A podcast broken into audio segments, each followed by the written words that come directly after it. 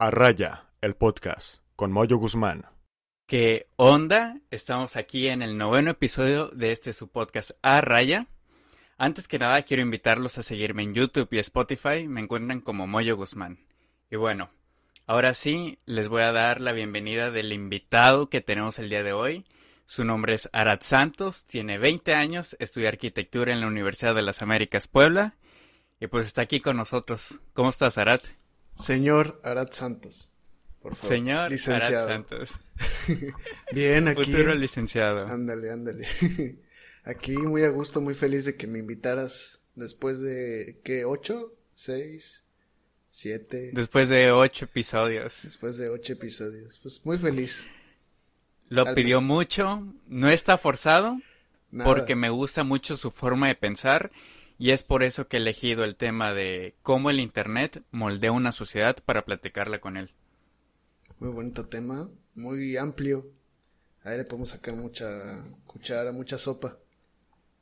Pues a ver qué, qué resulta y bueno, antes que, que nada quiero comentarles a todos que, que estoy estrenando una mejora de audio. eh, en, eh, hice una mejora de micrófono y pues espero y el audio sea de mayor agrado para ustedes y lo puedan disfrutar de mejor manera. Y bueno, ahora sí, sin, sin más preámbulos, preámbulos, vamos a... Ni ángulos. Ni ángulos ni nada. Vamos a darle de lleno al, al tema, que es cómo el Internet moldea una sociedad. ¿Qué, qué perspectiva, qué, qué idea tienes cuando en esta pregunta? O sea, ¿cómo el Internet moldea una sociedad? Creo que es una respuesta muy fácil. Creo que la sociedad moldea muy, este, muy directamente la, nuestra sociedad. Creo que es más, este, dependemos mucho de ella. Eh, ya lo hablaron en un episodio como este es una adicción. Pero yo creo que ya eh, llegamos a un punto donde no sabemos qué haríamos sin internet. O sea, no es una cuestión de algún día lo vamos a dejar, no. Este, ya nuestro mundo está construido en base de ello. No, nos ha felicitado tantas cosas y nos ha dado tantas herramientas que creo que si desaparece algún día, no vamos a saber qué hacer. Es que yo, yo como lo veo es de que tiene sus puntos buenos y malos, o sea, como todo, tiene sus ventajas y desventajas y obviamente el Internet nos ha ayudado a cubrir esas necesidades y, y avanzar como sociedad, o sea, en forma, en mejorarnos mentalmente, económicamente, so- socialmente, en el sector de los negocios, en todo, o ha mejorado eh, y nos ha ayudado bastante, pero sí es muy importante analizar cuáles son esas ventajas y qué tan qué tan grandes son esas esas desventajas que nos está causando. Sí, así es. Mira, yo creo que, mira, muchas personas utilizan la palabra afectar como algo malo. Yo creo que el Internet nos afecta a todos, tanto de manera positiva como negativa. Es cuestión de qué tanto dejes que te influencie en tu vida, ¿no? Qué tanto te dejes llevar por el Internet. Pues es que ahora sí que más que tanto te dejes llevar es de que está, está inmersos en todo ya. Y, y bueno, de aquí podemos desprender la pregunta de quiénes son las personas más influenciadas por las redes sociales, por las redes, por el internet. ¿Tú, tú quién piensas que son los más influenciados? Pues, este, justo la generación Z o los millennials son las personas que creo que estamos, estamos, este, mm, más como en contacto. No, no sé si se deba a que todo esto explotó justo cuando estábamos en nuestro desarrollo. Yo, eh, yo creo que hay, es- va de la mano de eso y va de la mano un poco de que nosotros, eh, bueno, esta, este tipo de generaciones siempre son las que consumen, ¿no? Y así en algunos años, cuando nosotros ya seamos mucho más grandes, va a haber este, una generación joven, al- igual, que ellos van a estar en control, mm, o más bien están bajo, mm, ¿cómo decirlo? Es que, mira, A ver, Es, es un hecho que nosotros, por ejemplo, yo nací en el 99. Cuando nací, eh, no tenía completamente ya un dispositivo en mis manos, como un niño que, es, que nació en el 2010, por ejemplo. O sea, yo tardé unos 5 o 6 años en ya poder tomar un... No, tardé más, o sea, un celular sencillo, chico, tardé como hasta los... ¿Qué será? 10 años. Y... y eso, o sea, eso ya cambia, ya cambia mi, mi perspectiva, mi, mi forma de, de ver las cosas. Pero, por ejemplo, un niño que, que igual es generación Z, pero ya desde un principio tuvo un dispositivo en sus, en sus manos, definitivamente eso, eso ya, ya tiene otra idea, ya tiene, tiene otra visión de lo que es este el internet y cómo utilizarlo. Sí. Pues mira, de hecho ese es un concepto que hace muchos años aprendí, es nativo digital y inmigrante digital y también están los que ni siquiera han logrado este, hacer este, esta transición a la tecnología, ¿no? Los... Eh, ¿Cómo se dice? Ah, se me olvidó la palabra, pero ajá, están estos terceros que ni siquiera tienen esta conexión, ¿no? Nosotros a lo mejor o crecimos con ella, no nos dimos cuenta y aprendimos a utilizarla. Y ajá, como tú dices, hay niños este, que nacieron eh, no, no sé, yo tengo una sobrina que nació en el 2008 y desde que la conozco siempre tiene un celular, un iPad en la mano y creo que lo manejó mejor que yo. Que si yo estuviera en su edad, pues, o sea, de por sí a me cuesta mucho trabajo todavía manejar algunos celulares, algunos aparatos, sobre todo cuando son nuevos, ¿no? Cuando encuentras un nuevo sistema y no lo entiendes o cuando tienen una nueva función, este, nos cuesta trabajo un poco adaptarnos. Creo que lo, lo conseguimos lograr, pero ella sea este, como, como tía, ¿no? Que dicen las tías, es que tiene un chip, tiene ahí un chip, pero es que ya este, están acostumbrados, ¿no? Al manejo de tecnología. De hecho, este, estos nativos este, digitales, inmigrantes digitales, hay, este, tienen diferentes los dedos.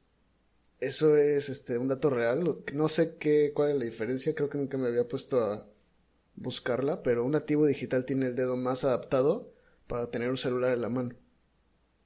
Ese, ese dato no, ¿No? no, no tenía previsto que ya existiera como una tipo evolución, adaptación más a, a ese punto que tú indicas, pero sí, pero sí, sí creo que definitivamente eh, hay cambios como es el irte más encorvado por estar en la computadora, eh, en el celular y el, el síndrome, no me acuerdo cómo se llama el que es de, del dedo, de la mano que te vas este dañando un es como un músculo que tenemos aquí en el dedo gordo de tanto estar con el con el celular o escribiendo en la no, no lo... carpiano, creo que es el carpiano. Me parece, no estoy seguro y entonces ese o sea, te vas este dañando ese ese músculo. Y, y cosas así, o sea que obviamente hablando desde los cambios físicos, pues sí, esos podrían ser los cambios físicos. Y también, pues, eh, es un hecho que todo está siendo más digitalizado y no es como que se detenga, no es como de que para que la sociedad no esté tan envuelta en el Internet, en, en lo digital, vamos a hacer esto, esto manual, a la antigua, ¿no? O sea, todo cada vez va más digitalizado, la automatización nos está alcanzando, ya nos alcanzó a niveles grandes y va a continuar, o sea, esto no se va a detener. Sí, hay de hecho este, una teoría conspirativa eh, con respecto al coronavirus, de hecho. Este, de tantas, ¿no? Hay una que dice que esto fue causado sobre todo para impulsar eh, pues los medios digitales. Quién sabe si sí, yo creo que no, pero uh, sí lo logró, lo logró. Este, ¿cuántas personas no están usando Amazon ahora o todas estas plataformas para reunirse? Eh, Blackboard, este, Zoom, todo esto para, este, para comunicarse, también este, para trabajar. Ya muchas personas, este, yo creo que trabajan mejor en una computadora. Lo han, han optado por trabajar en una computadora por lo rápido, por lo eficaz. Y yo creo que para allá va, es una tendencia, como tú dices. Pero eso que dices, que una teoría conspirativa y así, así como tú dices de para impulsar eh, la tecnología y estos medios eh, digitales, eh, lo, lo, noto muy vago, completamente es, es, algo muy vago, pero sí, sí podemos hablar de que el impacto en el e-commerce, en todas las compañías de streaming de videojuegos, o sea, el impacto fue grandísimo, fue un boom, y como es el caso de Amazon también, o Mercado Libre aquí en México, eh, el impacto fue grandísimo y, y sí, o sea, hubo muchos eh, beneficiados y muchos afectados en esta, en esta pandemia, eso es un hecho. Sí, creo que este más bien fue una necesidad para adaptarnos. Sí, Creo, definitivamente. creo que si en el internet ahorita, creo que el mundo sí hubiera entrado en un poco más de caos. Justo, pero sí. Es que ahí vienen las ventajas del internet. Imagínate esta pandemia 20 años, 20 años atrás. O sea, No, sería, estábamos perdidos. sí, o sea, estaría, estaría, sería un desastre. No, no sé qué, qué hubiera sucedido. O sea, por lo menos la educación, la educación se, se hubiera, dete- o sea, se detiene completamente. Sí, Porque la, la educación por televisión, eh, eh, o sea, ha de, ha de abarcar un, un rango muy pequeño, o sea, de que sí sirve en realidad. Porque obviamente, o sea, sí tiene buen alcance la televisión, la, la educación por televisión, por lo menos aquí en México, pero que de verdad sirva, mm, lo, lo siento muy difícil. No, y era, te voy a contar que esa es una tarea por unos medios que escuché que estaban involucrados. Era, algo que ni siquiera nadie quería entrar. O sea, este, el gobierno le ofreció a varias productoras eso y vieron que era algo que iba a caerse muy fácil, ¿no? O sea, de plano muchas productoras quisieron no entrar porque sabían que eh, esto de la educación en televisión iba a fracasar mucho. Sí, y, y bueno, hablando de, de esta generación Z también, y también debido, o sea, es que este 2020, 2020 trajo cambios extremos a todo. O sea, por ejemplo, ayudó mucho el Internet, porque es, es un hecho, fue una gran ventaja tener Internet para todo esto, pero podemos hablar de, de otra perspectiva que es que si el Internet está formando personas más aisladas o más sociales.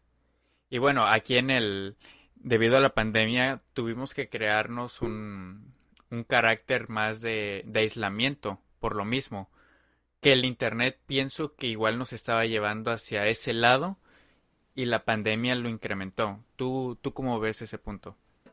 Pues es que es la clásica frase, ¿no? De el internet nos aleja de los que están cerca y nos acerca a los que están lejos. Y yo creo que eh, de por sí son tiempos muy difíciles que están desquiciando muchas personas, así de volviéndonos locos. Yo creo que aún así este año ha pasado muchas cosas y a lo mejor gracias a que hemos estado tanto tiempo encerrados y hemos estado más dependientes del celular, eh, podemos notar esas cosas, ¿no? O pudimos exponer esas cosas. Eh, creo que todos estábamos en un mismo lenguaje, de que, o sea, en un mismo entendimiento más bien, todos estamos encerrados y todos podemos comunicarnos a partir de esto. Yo creo que ahí, mm, no sé si decir que hubo una mezcla más de opiniones, porque todos empezaron a usarlas, pues, estas eh, herramientas, Twitter, ¿no? Instagram, Facebook. Eh, hubo conexiones, hubo desconexiones también. Creo que eh, fue mutuo, ¿no? Creo que es un crecimiento que va de la mano. Eh, o sea, un crecimiento, es que sí, o sea, sí hubo un avance en, por ejemplo, el avance tecnológico, el, eh, bueno, el aislamiento provocó ansiedad también, pero a, lo que volvemos eh, desde el punto del, del internet eh, fue definitivamente una, una ayuda grandísima, o sea, exponencial, que en ese punto no podemos criticar el internet, pero pero viéndolo desde, desde otra perspectiva también, el, el mismo Internet ha provocado este, este tipo de, de problemas sociales, como es el, el aislamiento, lo que te comento. Y no pode- podemos opinar y criticar ambas partes, pero al final es, es un complemento. Y mira, ca- cambiando un poco, bueno, ¿qué vas a decir? No, nada, este, bueno, que sí, ahorita que lo pienso, de hecho, con el, con lo siguiente que creo que ibas a comentar, yo creo que nos ha, nos ha acercado a las personas que piensan igual que nosotros, a lo mejor, pero nos, sale, nos ha hecho dividirnos de las personas que piensan diferente. Ajá, crear, o sea, como dicen, una sociedad más polarizada. Sí. Sí, eso sí, y, y a eso quiero llegar también, de, o sea, de que puedes, ahora con el internet puedes, o sea, literal nada más escuchar lo que tú quieres. O sea, si quieres no escuches una opinión más. Pero es que es algo, algo curioso porque decimos, y bueno, también, o sea, debido a nuestra sociedad analizamos que nos hemos, eh, nos hemos convertido en, en personas de una mente más abierta. Pero también una sociedad en la cual la opinión que no te gusta la puedes callar, ¿no? O sea, y simplemente no, no hacer caso, puedes bloquear, dejar de seguir esa, esa opinión que no, que no te interesa. Y pues está el otro punto de una, de una mentalidad más abierta. A esto podemos eh, añadirle que, que al ser una, una sociedad más abierta, eh, cosas criticamos y que pienso que es muy característico de la generación Z, que criticamos absolutamente todo, lo juzgamos, pensamos, o sea, pensamos de verdad, rompemos los prejuicios, o sea, de que si nuestros padres nos dijeron que era rojo, en realidad es rojo eso que nos están que nos están diciendo, o sea, de verdad, criticar todo, analizarlo, actitudes machistas que ya están muy arraigadas a la sociedad, eso incluso lo criticamos, y de aquí desprende la generación de cristal, que que es algo que, que pienso que es muy característico de, de esta generación Z, de que nos catalogan como la generación de cristal, como los, los jóvenes que, que no aguantan nada. ¿Tú, tú qué perspectiva tienes sobre esto? Pues mira, este... Mm, quiero iniciar esto contándote un poco de historia. Este, la historia está dividida en varios periodos muy significativos, ¿no? Desde el periodo clásico, eh, luego vamos un poco al oscurantismo y luego al renacimiento y, así van varias épocas, ¿no?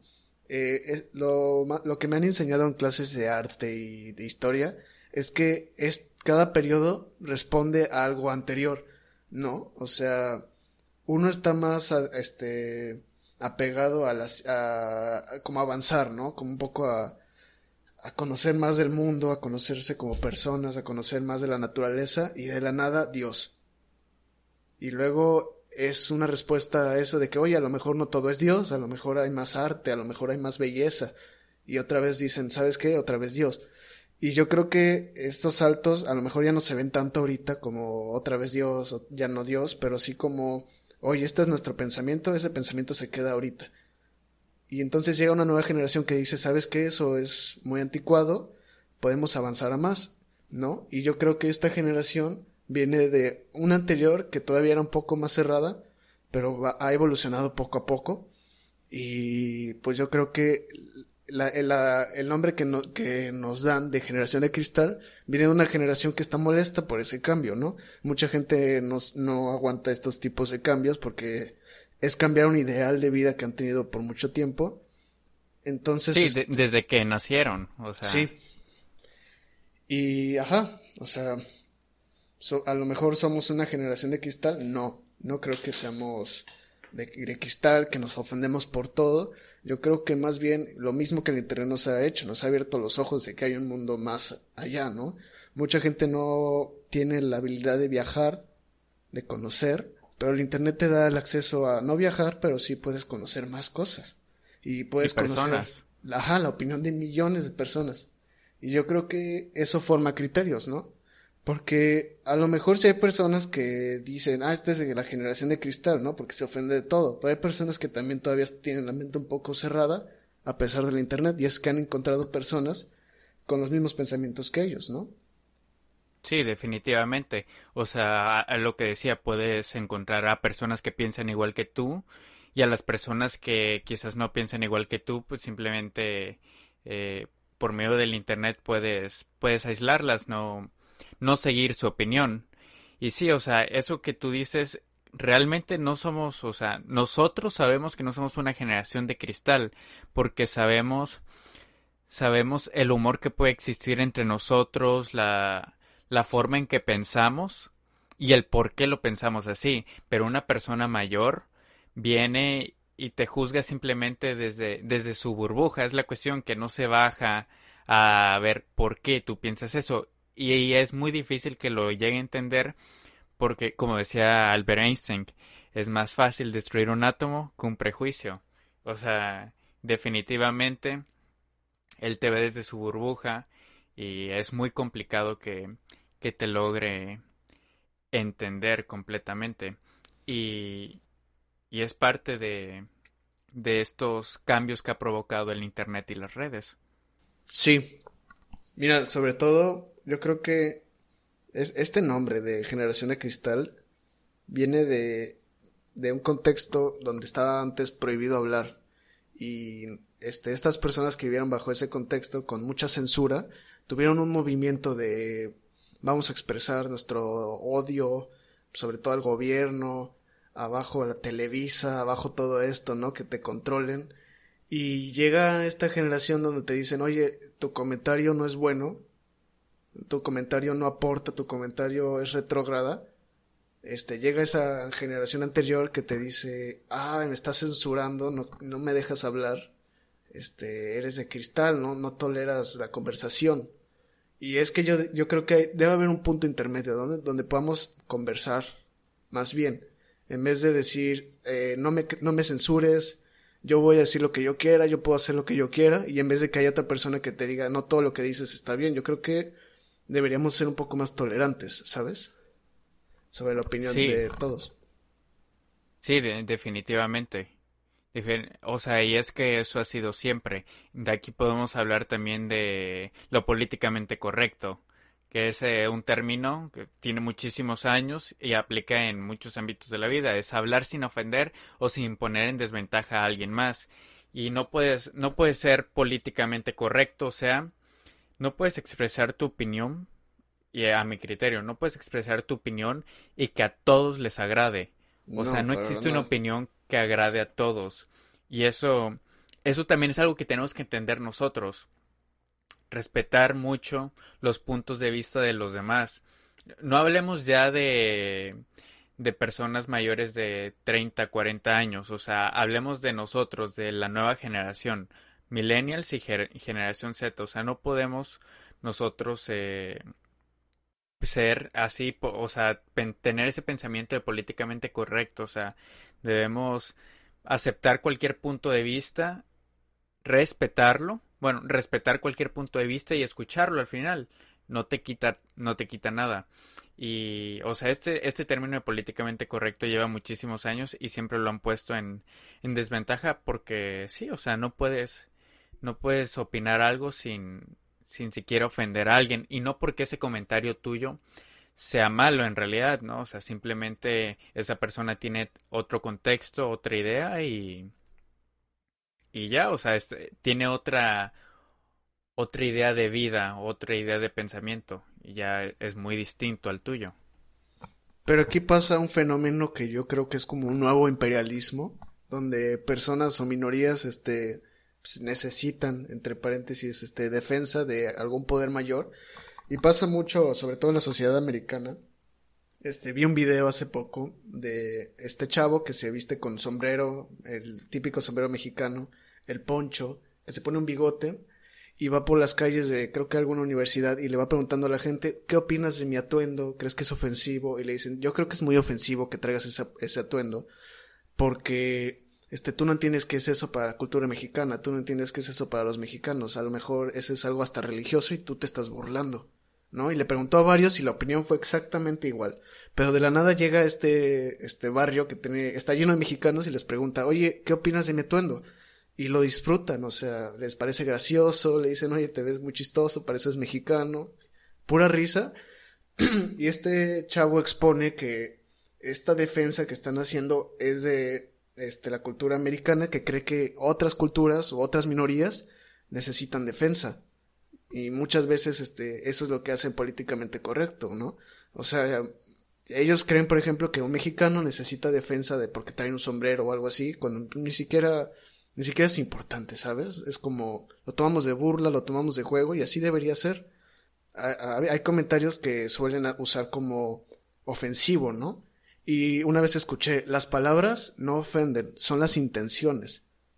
Definitivamente. Y, o sea, como expones ese ejemplo del, del que se vestía, se podría decir que de, de mexicano, y al final, al final es el punto de vista de, de cada, de cada persona y en este caso son dos sociedades muy distintas. Una la sociedad mexicana que tiene otros ideales de cultura y la cultura americana, estadounidense. Entonces tiene una visión muy distinta y de, o sea, es, es lo mismo, les muestran el mismo ejemplo a los dos, pero es una visión completamente distinta. Y no es que uno u otro estén mal. O sea, simplemente es, eh, es la misma situación vista eh, analizada desde otra cultura. No existe bien o mal. El problema ahí, Moy, es, bueno, yo creo que si los americanos nos enseñan a que esa, eh, esas este, características de nuestra cultura, ¿no? Según el sombrero y el poncho, es algo que nada más nosotros tenemos que usar y es ofensivo que ellos lo usan, que lo usen, nos pueden hasta enseñar que es como odio, ¿no? Cuando ellos lo usan. Si un si, o sea, lo que esta defensa americana nos haría sentir entonces si un estadounidense llega con sombrero es como, oye, te estás burlando de nosotros, ¿eso crees que es gracioso? No, te, no, no me estés ofendiendo, ¿no? Yo creo que eso es hasta históricamente lo que sucedió con la palabra niga allá en Estados Unidos, que es una palabra que se usaba para hablar, referirse a los nigerianos, ¿no? Y ellos lo usaban como insulto y a la fecha, este, esa palabra, pues, se sabe que es prohibida en Estados Unidos. No la puedes decir en la calle sin que, pues, te vean como un güey que está tirando odio, ¿no? Y, pues, hasta ellos dicen, nada más nosotros podemos usarla. Porque les enseñaron a que esa palabra es de odio del blanco hacia el negro, ¿sabes? definitivamente. Y es que también eh, en el modo, o sea, en el modo es eso, porque porque pues entre ellos vienen, entre ellos mismos y ocupan la palabra y no pasa nada, sí se refieren, pero ahí está algo interesante, le agregan el odio, o sea, no lo ocupan para lo mismo. Y sí, definitivamente ahí ofende. Ya no estás, o sea, sí estás expresando tu opinión, pero ya estás agregando un punto de, de ofensa y ahí estás rompiendo definitivamente lo políticamente correcto. Que no, que lo políticamente correcto no es una guía de vida, es simplemente un término para hablar de no poner en desventaja a alguien más, definitivamente. Sí, pues es justo lo que te decía, ¿no? Las palabras no ofenden, es la intención de la palabra. Sí, sí, definitivamente. Retomando todo eh, del internet y, y de saber, bueno, de tú decidir qué opinión y qué, qué opinión sí, qué opinión no seguir, eh, podemos, podemos eh, hablar sobre la cancelación del Internet, que es el retiro del apoyo a figuras públicas dentro del Internet, o sea, dejar de seguir o bloquear a alguien. Pero tú ayer, ayer que hacíamos la prueba me comentaste algo específico sobre la cancelación del Internet. Era sobre... Sí, que Mira, para mí de por sí la la cultura de cancelación es volver a la Edad Media. Parece una cacería de brujas, este, a nivel mundial, ¿no? O sea, te están otra vez a, lo que decía, ¿no? Que volvemos a conductas pasadas, de que nos están censurando opiniones, ahora opiniones que son más ofensivas, ¿no? O sea, las opiniones que no son políticamente correcto. Pero aquí hay, aquí sucede un fenómeno que es que los aíslas, ¿no? Si cancelas algún famoso, tú lo estás aislando de la sociedad, tú le, tú, todo el mundo está aprendiendo a que ese güey no, ese güey ni le hablen, ni lo toquen, no le den películas, no le den contratos, nada. Y no están haciendo nada más que aislarlo. Y no lo aíslas con personas que lo van a ayudar a cambiar, ni que le van a dar este, una mejor postura. Lo, lo aíslas con personas que también han sido canceladas. Y al final, este, estamos acostumbrados a olvidar, o sea, si cancelan a alguien, ni siquiera se acuerdan, como en dos días o tres días después. Esa persona regresa de su, de su cancelación, da a lo mejor una disculpa, a veces ni la dan para que se olvide más rápido, y no mejora su comportamiento, porque nadie hizo nada para encargarse de eso, ¿no? Solamente lo aislaron. Sí, porque es en, al final él está en su burbuja. Es que, o, sea, lo podemos manejar así, cada quien es una burbuja y cada quien está en su, en su zona. Y entonces el internet, el internet, o sea, entras al internet, haces un mal acto o algo que no aprueban los demás, ni siquiera tiene que ser malo, solo que no lo prueben los que te siguen. Y al final es, es algo, o sea, el internet se mueve en, en segundos, o sea, pasa esto, hay millones de actividades y situaciones más en el internet en, en un solo día. Pasan dos, tres días, así como tú comentas, y, y ya, o sea, sí, se, se olvidó completamente. Y, y pues sí, o sea, no, no tienes por qué cambiar tu, tu comportamiento. Que ojo, o sea, si, si es algo malo, si es algo malo lo que hiciste, pues lo correcto es que lo cambies, ¿no? Pero nadie te está obligando. Al final sucedió, se vio en el internet y no, no tienes que seguir como una cierta, un, unas ciertas reglas para poder regresar al internet o así. Y sí, o sea, puede ser que este, el término de cancelación del Internet, eh, poco a poco vaya, vaya dejando de existir por lo mismo de esto que tú comentas, que en, realidad no, no funciona de mucho completamente. Pues es que mira, si alguien, este, si algún famoso quisiera cambiar o algo así, este, qué, qué padre, ¿no? Se lo cancelaron, te digo, vuelven, muy, muy, este, muy rápido vuelven a la sociedad y si logró hacer ese tiempo algo bueno con su vida, cambió, ¿no? Pero yo creo que es un número muy pequeño. Y yo creo que muchas de las personas que han sido canceladas, nada más les estás enseñando a ser más cuidadoso. Eh, en lo que están enseñando, ¿no? En lo que te están demostrando. Pero en su vida diaria no sabes qué tanta barbaridad ha hecho. Seguramente de las cosas que se saben de personas este, famosas que, no sé, Bill Cosby. Ubicas a Bill Cosby, ¿no? Y toda su, todas sus, este, ¿cómo se dice en español? Allegations. Pero, pero ¿quién es, o sea, quién es él? Bill Cosby era un actor famoso que salía en un programa de televisión de Bill Cosby Show, que tuvo acusaciones, que tuvo muchas ah, acusaciones de acoso sexual, de consumo de drogas, de abuso infantil, este, de, de problemas de abuso y este, de ira, y fue cancelado. Esa, esa persona, de, hecho, está en prisión, creo. Si no estoy. Si, o está muerto, creo. Pero fue cancelado de qué? De la televisión. De todo. O sea, a él sí lo aislaron por completo, porque sí fue muy grande lo que hizo. Pero ¿qué tal si hizo más cosas y nadie lo sabe? O sea, hay muchas cosas que quizá ni siquiera se dieron a la luz. Y, pero al, menos con él sí se tomaron cargos. Pero hay personas que siguen, siguen libres, ¿no?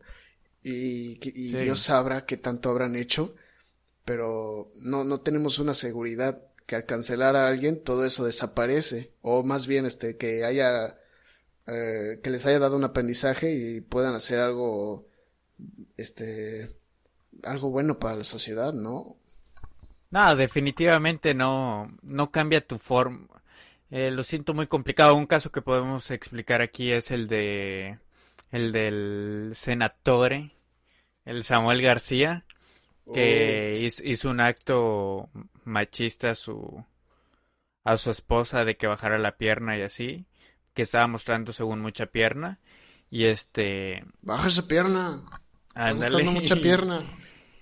Y y se, o sea, él ofreció una disculpa al final en en redes sociales y todo que estaba mal y que él apoyaba completamente el movimiento feminista y así pues al final, si él cambió o no, pues ya, ya es muy, muy su pedo, pero, o sea, algo que sí dejó de reflexión él, o sea, es de que, de que tienes que hacer tu, ¿cómo se le llama este término cuando, cuando tú te pones a corregirte tú mismo?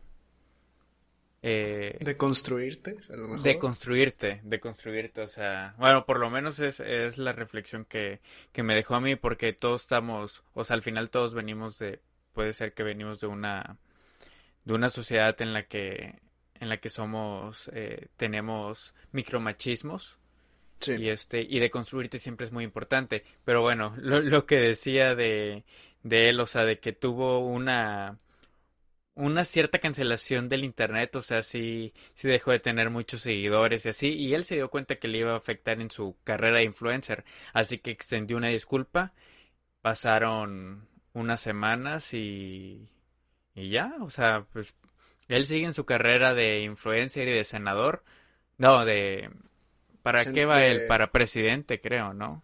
Quiere ser este gobernador de Nuevo León. Gobernador. Sí. O sea, él sigue en su en su pedo, pero ahí hay algo importante, o sea, crear esa distinción de de que él, él es un influencer.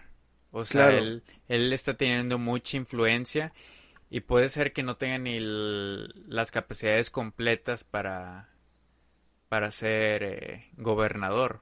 Pues pero sí, hay, hay, que hacer la diferencia ahí. No, no, di. Pues sí, te comentaba que la otra vez que fui a casa de mi novia, estaba su hermana, estaba su hermano, su mamá, estábamos viendo un buen de videos de Samuel García y pura risa, ¿no? Puro jijiji, jajaja, es un payasito, un... y entonces, este, su hermana dice, pues sí, pero si lo siguen siguiendo, si, si lo siguen, este, viendo, ese güey va a seguir ahí y va a seguir haciendo sus cosas. Pues sí, pero yo creo que si te das cuenta que, ajá, es un influencer, no un posible presidente, está bien. O sea, mientras no le estés dando poder de más a una persona así. Porque todo, todo está en la, eso es, eso es bueno del internet, ¿no?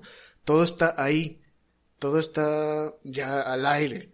Tú, este, tú puedes buscar Samuel García y encuentras un buen de barbaridades que, que ha dicho más bien. Y pues ya es decisión tuya de que, oye, yo a este lo quiero de presidente. O no. Pero yo creo que sí debe ser muy importante que la gente aprenda a distinguir quién es quién, ¿no? Sí. Y bueno, lo que te quería preguntar también era de que sí, los influencers, los influencers tienen alguna responsabilidad al publicar cosas en internet. O sea, en realidad sí tienen una responsabilidad de ellos. Yo creo que al 100%. Claro que sí. Porque son personas que eh, no sé si se, si se deban a, yo, bueno, sí, yo creo que se deben a, a, su público, a las personas que lo siguen.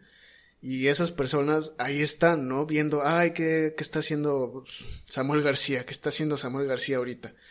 Y Samuel García debe entender, no, pues me están siguiendo personas, ¿no? Yo, sobre todo esta generación Z, que quiere seguir, quiere seguir mi ejemplo a lo mejor. Este, tengo que tener una responsabilidad sobre lo que digo, ¿no? Él de por sí viene de un contexto un poco machista que viene siendo un poco el norte.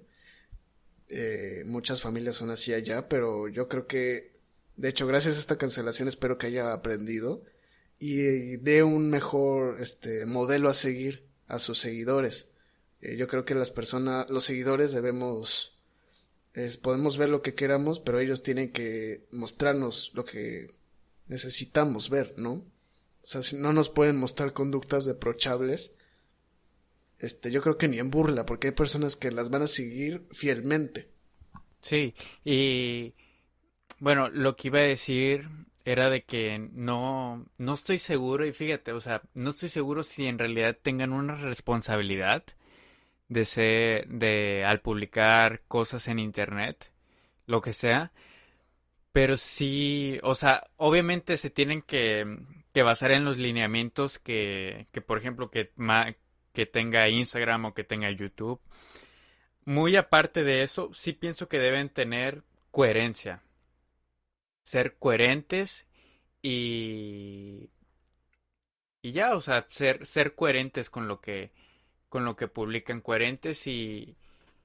No sé si completamente. si tengan una responsabilidad hacia el público como tal. O sea, simplemente simplemente ser coherentes y conscientes de lo que de lo que publican, porque al final el internet es una red libre donde puedes expresar tus tus pensamientos, tu contenido de la manera que tú quieras, siempre y cuando sea bajo los lineamientos que establezca YouTube. Que podemos hacernos un choque mental de que por qué, por qué YouTube eh, pone ciertos lineamientos y así nosotros nos debemos de, guiar por nuestro por nuestra lógica y por lo que es coherente y no pero no es el caso o sea respetando los lineamientos que establece YouTube, Instagram, donde sea que suben contenido, pienso que más que una responsabilidad es simplemente ser coherentes y conscientes de lo que suben. Pues es que está en la palabra, son influencers, ¿no? Estas personas son influyentes. ¿Cuántas veces, a lo mejor, bueno, no sé, yo he tenido sobrinitos que llegan y cuántas frases repiten de que si del Rubius, que si de, bueno, ya el whatever ya no, pero si de Luisito comunica, a lo mejor, ¿no? O sea, sí hay que entender que son influyentes, ¿no? Lo vuelvo a decir. Y van a enseñar un modo de vida que no todos a lo mejor vayan a seguir, ¿no? Yo a Samuel García no lo, no, no lo sigo como persona, yo no digo quiero ser Samuel García, volviendo con este güey, pero me da risa, ¿sabes? O hay otros que digo, ay, qué padre está su casa, ay, qué padre, cómo trata su novia, o cosas así. Pero muchos, este, muchas personas no lo ven así. muchas personas sí se dejan llevar mucho por lo que están viendo. Muchas personas ven a, este, no es que no quiero dar tantos nombres, pero ven a cierto influencer y, ven esta conducta, a lo mejor son personas, son personas, ¿no? O sea, no son dioses. Se equivocan, todos nos equivocamos, ellos tienen que aprender a perdonarse a ellos y que la gente los perdone a ellos también, ¿no? Pero eh, hay, habrá personas que no sabrán ver el error en la conducta y lo van a seguir. Eso es lo que yo creo. Sí, porque al final, y eso lo hacemos todos, subimos nada más lo que nosotros queremos. O sea, tú te creas una imagen en las redes sociales. Te la creas y ahí la pones. Esa imagen es la que ven las personas y cada quien la redacta de distinta manera, pero no eres tú como tal. Esa persona que se ve en las redes sociales, que tú subes tus fotos y así, no eres tú realmente. Es un fragmento y a partir de ese fragmento te quieres crear un perfil, que al final es lo que haces, te quieres crear un perfil. Y es algo que muchas personas no tienen conscientes, que es solo una idealización lo que subes a las redes y es algo que hay que tener muy consciente. Son personajes. O sea, Sí. Todos los youtubers, Instagram stars, todos estos son personajes. No son personas reales. Eso, eso tienes razón. Y bueno, o sea, ya para concluir este, este episodio. ¿Ya te quieres ir, Moy? No, bueno, si quieres nos seguimos. no, no, como tú veas, está bien. Bueno, o sea, quería regresar al, a la pregunta principal, que era ¿A dónde nos está llevando el Internet? Nos está llevando a una época de cambios. Yo creo que lo puedo resumir como una época de cambios que van a ir evolucionando, ¿no? Nunca vamos a llegar a un absoluto bueno o un absoluto malo.